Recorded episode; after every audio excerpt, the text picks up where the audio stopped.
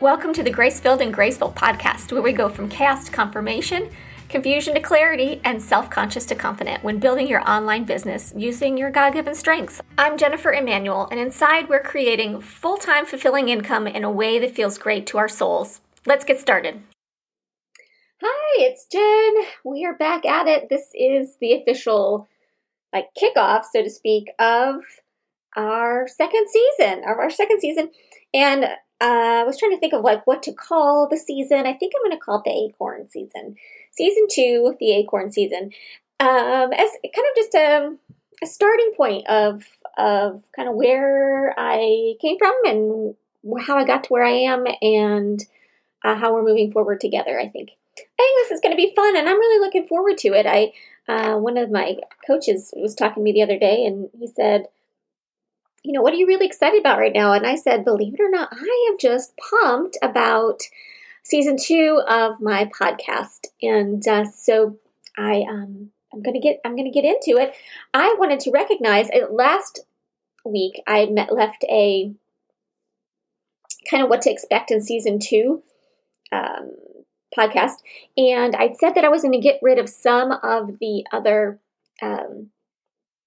segments that I had in season 1 for a couple of reasons, to keep things easier for me since I'm a solopreneur at this point, and editing, keep that at a minimum, and basically just teach and post the podcast.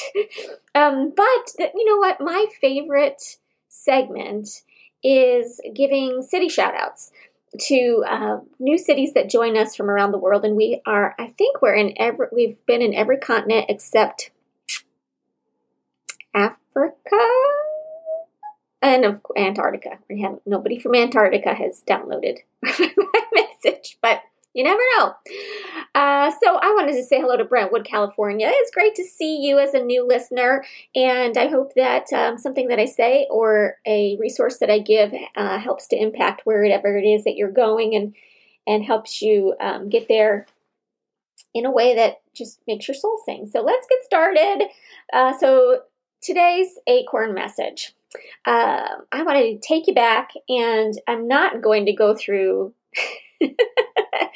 painfully every tiny thing about kind of what brought me to where I was in college, but I'm gonna go back a little bit, because there are patterns that I've seen in life when reflecting that go back as far as I can remember. And I think I won't go back that far, but things that not until I got older that I was able to reflect on and say, I've always been this way. This is that's not a cop-out or a reason to procrastinate or anything like that. There's just certain things that are given to us. And, you know, once we accept that as part of confirmation that I teach, the acceptance part of it, that's really part of what's holding us back, is we think we have to be something else in order to get going and answering the call. And so just brief, things that I've noticed. And not only have I noticed, I've been told these things by other people that observe me. Now, the reason why I'm going to be telling you all of this is not just really to introduce myself, but it's mainly, it is an invitation for you to reflect upon as part of your confirmation step of answering the call in your life.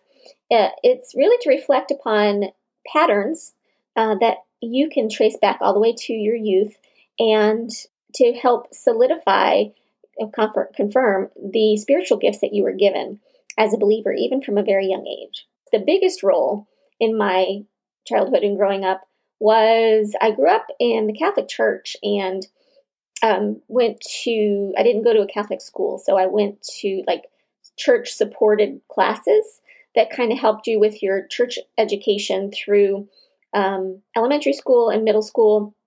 In the Catholic Church, you have First Communion, you have quote unquote, they're called rites, religious rites. I don't remember. It's called a rite. And so the first one is the First Communion, and then in your teenage years, you have the confirmation. So when people in Protestant churches, when they're baptized, it's about the same age-ish as in the Catholic Church going through confirmation. And then the next rite would be the marriage and etc. But in their young First Communion, which I think was probably around second grade, we were in the church one evening, maybe we were practicing. And so we were in the church practicing confession. I was just standing by the altar listening to the teacher, and something just kind of hit me. Just this flood of like joy came over me, and I had never felt anything like that before. And I don't think I've ever felt anything since. And I really believe that it was some type of a, I don't know if you want to call it religious experience. It was definitely, I felt an extreme closeness to the Holy Spirit. Something happened, and I felt that way. And so that has always been a part of my journey, is that one thing that happened when I was very young. I always felt like is, and has definitely gotten stronger as I've taken time to develop this program to help women to build their online businesses in a way that feels great to their soul based on their spiritual gifting, and really serving the Lord and giving the glory to Him. But that was something that was important that happened. And then growing up, I didn't have a word for it. I may have called it shy, but I don't think I did. That word wasn't really used to describe me, but some people do use that word to describe introverts. And so from a very early age, I remember just not wanting to be around big groups of people. And I know that I was invited to, kids' birthday parties, and I'd say I wanted to go, but my mom could tell I really wasn't comfortable. And so she always would be like, no, you don't have to go. And so I remember pulling out of larger events like that. I wasn't super comfortable in just going in and starting a new something or another, starting a new program or a new sport or anything like that, because I always wanted to observe first versus just, oh, we're doing this. Okay, here I go. I always kind of wanted to. It took me some time to get used to the water. That's how I describe it now, is that if, life as it was at the time was a big swimming pool, I still back then would go down the stairs slowly, get used to the water, and then dive in. So like many of you, I was in the Girl Scouts. And in general, I look back and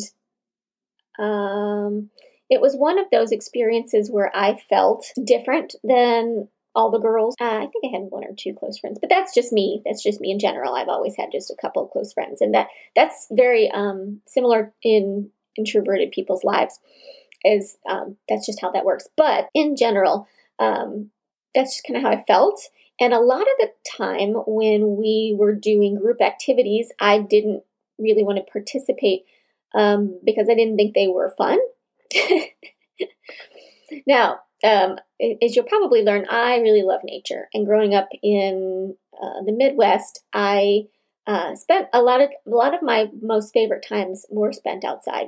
And so one year we went with the Girl Scouts camping, and it was in the platform tents.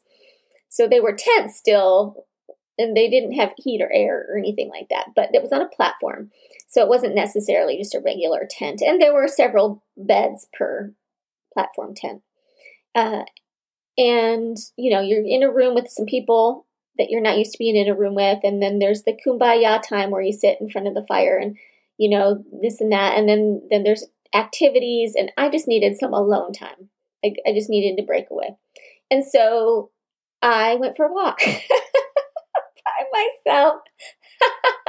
It was a nice walk. I wasn't just exploring blindly. We had walked around the area, so I was used to. I knew what was around. I didn't feel like I was going to get lost. I just went through the area as we had done before. I just did it by myself, just to have some alone time, and this kind of is the pattern of my introversion, but also more of the fact that I didn't like big group activities and lots of noise. and the fact that I felt very different from a lot of people. And I still laugh about it. As I was coming back from my walk, my friend ran up to me and was like, "Oh my gosh, we were so worried about you. The camp leaders, the Girl Scout leaders were about to, call for the police, and I couldn't have been gone that long. Maybe like 30 or 40 minutes, something like that." And I don't know if I slipped away without telling anybody. That probably would have caused an issue with anybody, but just again, patterns, things that happen in your young life that you can trace back to who you are and how you were made. Another thing about as I was growing up is, until I got to, let's just say, I call it my warm-up time. My warm-up time with new children to hang out with took some time. It wasn't an immediate, "Oh, you're a kid too, let's go play." It took some time. It was a warm-up thing. However, I always felt comfortable sitting at the adult table. Now, I didn't participate much, but I really loved listening. And in many instances, even with family, kids that I knew, cousins and stuff, I would take a break and just go sit with the adults. And that had a lot to do, played a lot into growing up, and I'll get to it in a minute, but having just a keen perception and starting to feel that sometimes that, well, I'm a little different than most kids as far as what I enjoy doing. So going along with the ideas of wanting to be around adults, I remember having the thought on the walk. I was walking home from middle school one day, and I think it must have been the end of the middle school experience, because I looked at my best friend and I said, "You know what? I don't even want to go to high school. Is there a way that I can just skip all the drama and go to college?" Like, I was just ready to be done with drama, and I knew that what was coming ahead was going to be crazy, and of course it was. But kind of being grown up before my time and being interested in things that other kids were not interested in.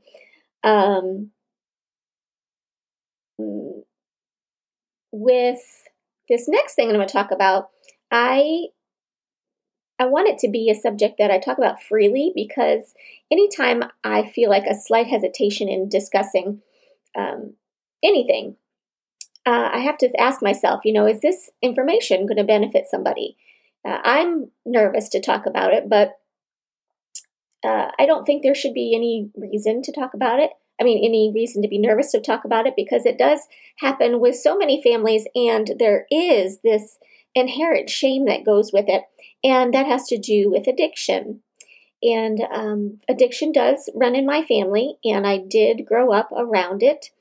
And so that played a major role in adding to the feelings of I don't fit in, there's something different about my family, there's something different about me, and aiding in a little bit of the anxiety that I felt anyways. And so chances are addiction has affected you or somebody you know or love. And there's a whole bunch of studies out, by the way. This is completely off topic. But if you or anybody that you love has been raised in a household with addiction, or anybody that they really have loved, there are several programs that I recommend because usually you feel like the one that's crazy when going through this. However, that's not the case. So I recommend Al-Anon. Al-Anon is an organization that helps the people who love addicts. Also, there is some great books. There's some great books out there, and I'll put this information in the show notes, but there's some great books that have really helped me on perspective and helped me to realize that I'm not crazy. And the study of it is called Adult Children, meaning that something in our childhood was emotionally scarring. And so sometimes when we grow up, we're adults, sometimes there's points that we still can feel like children, helpless and hopeless and anxious and not as much as in control. So I hope that that information helps somebody to either learn more about that for themselves or to recommend it to somebody that they love. But that definitely had a way of further making me feel, just in general, like I was different from people, other people my age. This one runs deep in my soul. And I don't, yeah, I do. I definitely have I have a memory from kindergarten, where all the other kids in the kindergarten class are playing with trucks or, you know, we were inside. So whatever it was that they were doing. And I was completely into the idea of starting and running a bank. I was like 5 or something. That was as far as back as I can remember, as far as creating and running, mainly creating companies, and some type of service company, something basically a way to make money. And that can be seen throughout my childhood, from that part. I guess I was 4 or 5. Was it? Yeah. Until I stopped playing, you know, like when you get to a certain age, like teenage, you stop playing things and then you start experiencing life differently. Like you don't want to buy toys anymore. You know, you want other things. And so yes, countless businesses that I ran either with myself or made my poor friends play with me. Anything from, restaurant to real estate to, anything in between. I played all of those things where, you know, other kiddos rather, you know, go do something else playing. I was constantly starting businesses.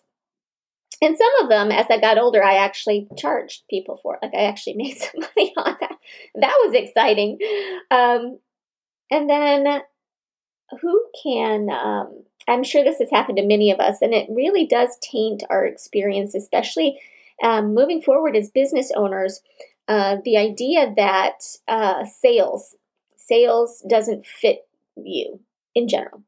A lot of people have these thoughts about selling anything, and it may have come from you being asked to sell something. It may have come from how you saw your parents react to people selling stuff. But a lot of people have just this icky feeling about sales. And so I too had that feeling. So when I first started working for myself, that was something I had to get over and realign it in my brain in a way that made sense to me so that I would feel good about doing it in the right way. But yes, I was in Girl Scouts, and that meant I sold Girl Scout cookies. And how I did it was I would walk around the neighborhood by myself. My mom sent me by myself. It was a safe neighborhood back in the early 80s. And Girl Scout cookie time was in the winter. So I would put on my boots and my snowsuit, and I would walk to the neighbors' houses that I knew, and my sales technique was basically, you know, hi, I'm selling Girl Scout cookies, and I would hand them the sheet. Same thing with having my aunts and uncles order. That's pretty much it. My mom was a teacher, and my mom would then bring the Girl Scout cookie form to her work, and my dad probably brought it to his work too. And that's how I sold Girl Scout cookies. Okay, so friends and family, right? And a lot of times, now, when we're looking to run a business, we could feel like we don't have a lot of opportunities for customers because really the only people we know are friends and family, and we don't want to put them in that situation, right? Okay. So this started back then. And then again, I think in middle school, there was probably chocolate bars that were being sold for fundraising. In high school, there were things for sports, you know, and as I grew up and started as I started selling as a way to make money for myself, I look back at those experiences and I realized that I was not given an education on it. And if I would have been maybe prepped a little bit more, or maybe did some role playing, or even given some idea, I would not have had a negative experience. And I could see that there's absolutely nothing wrong with selling. That was part, kind of goes with my introversion, but I knew from a young age, you heard the stories, I loved having businesses. Well, it would have behooved me to have been trained a little bit earlier in life. I was early 20s when I started to be trained on selling, but for 20 years of my beginning of life, I was terrified of the idea of selling. So I think I've talked enough for today. I'll be back next week and talking a little bit more about the college experience and the first job and moving into working for myself as part of this Acorn. And I hope you guys know Acorn. Okay, the whole Acorn thing, it has to do with the idea that answering the call has three parts to it: the confirmation, the clarity, and the confidence. And I kind of have it as a tree. The roots is the confirmation, the trunk is the clarity, and then the abundant leaves is the confidence. And an acorn is just that. It's an inanimate object that has the capability of becoming a huge oak. Now we have a 200-year-old oak tree, live oak tree in our front yard. And my husband and I, holding hands, still can't wrap our arms all the way around the trunk. I should go measure it one day. That would be fun to figure out how big the trunk is, but the width of the trunk. But that's why I decided to call this season Acorn, the Acorn season, because just like anybody, we all start as something tiny with a whole bunch of opportunity, I guess you could say. And as we start to sprout and grow, you can tell that God has already, I don't guess if you want to say prescribed to us, a certain characteristics, personality, strengths, and you can see it start to happen as you're growing from that tiny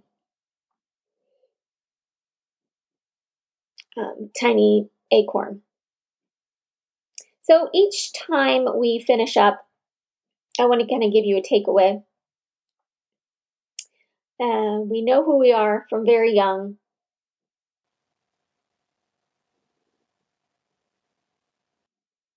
And so the takeaway today has to do with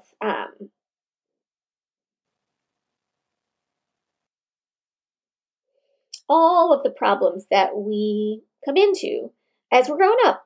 And we all hit things. I mean, right now I'm parenting a preteen and an 8-year-old. And I can't tell you how many problems we come across every day. You come across problems every day as well. But I think that there's this lie that we believe as we're trying to survive. Now, wouldn't you say growing up, you pretty much feel like you're just trying to survive. You're trying to fit in. You're trying to make sense of yourself in this world.